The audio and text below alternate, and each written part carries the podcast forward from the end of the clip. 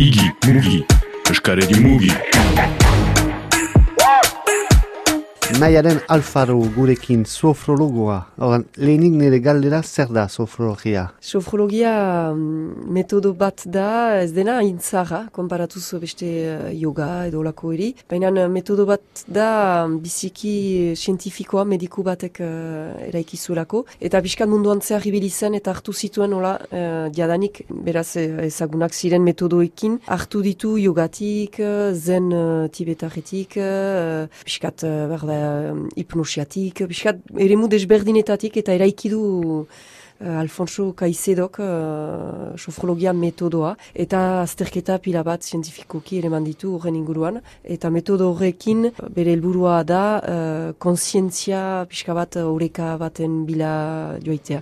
Gaiten da frantzesez science de la conscience en harmoni, beraz horreka bat pixkat gure barnera begira eta gorputza eta espirituaren arteko horreka, entzumena, gorputzari. Eta guretzat hemen izanen da initz gorputzari pixkat tokia maitea, zenta initz mentalan gira eta ez gure kulturan behar bada gorputza entzute. Zumaiaren e, irakaslea izan zira, bai.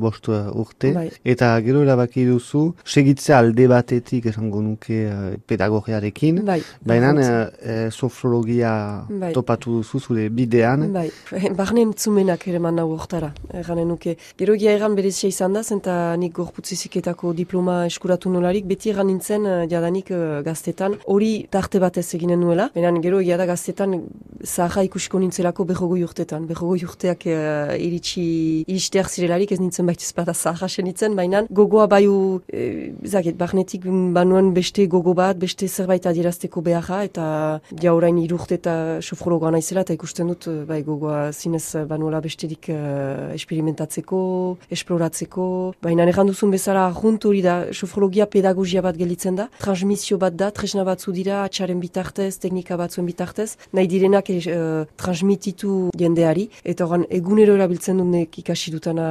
erakaskuntzan. Eta Adibidez, uh, eskolan bai. zinenean ikusi duzu, horrelako tresnak faltaziren eh, bai, konzentrazioa bai, topatzeko bai, adibidez, ongi bai, ikasteko, bai, edo bai, bai. besteekin egoiteko, edo bai, lasai egoiteko. Bai, bai, bai, hori renduzten duzun guzia, lasaitzeko, konzentratzeko, konfientza azkartzeko, hainiz nik kolegioan ari nintzen, eta gara jortan be dena biskatzarantzan emana da eta konfientza ere importantea da uh, azkartzea eta eta bai, ikusut, uh, ara, erakarri nau bide horrek eta eta ara. Igi, mugi, eskaredi mugi.